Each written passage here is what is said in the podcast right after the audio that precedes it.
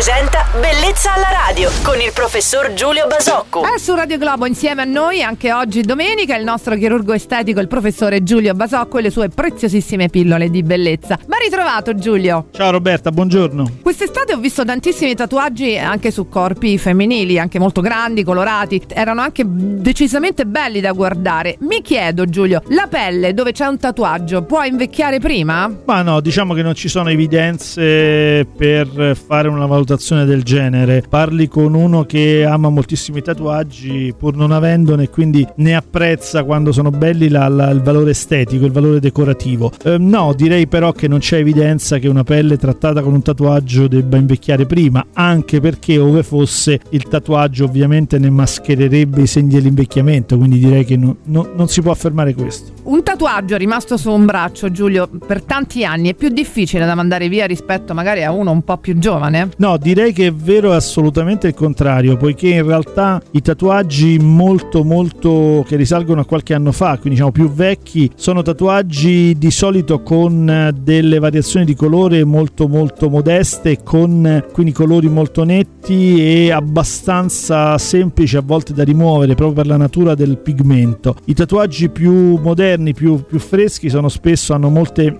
variazioni di colore ed alcuni colori nei tatuaggi sono più difficili da, da togliere, quindi direi che è, è, più facile spesso rimuovere un vecchio tatuaggio che uno, uno, più articolato e più nuovo. Questo era un argomento che mi interessava molto, poi tra qualche giorno capirai anche il perché Giulio.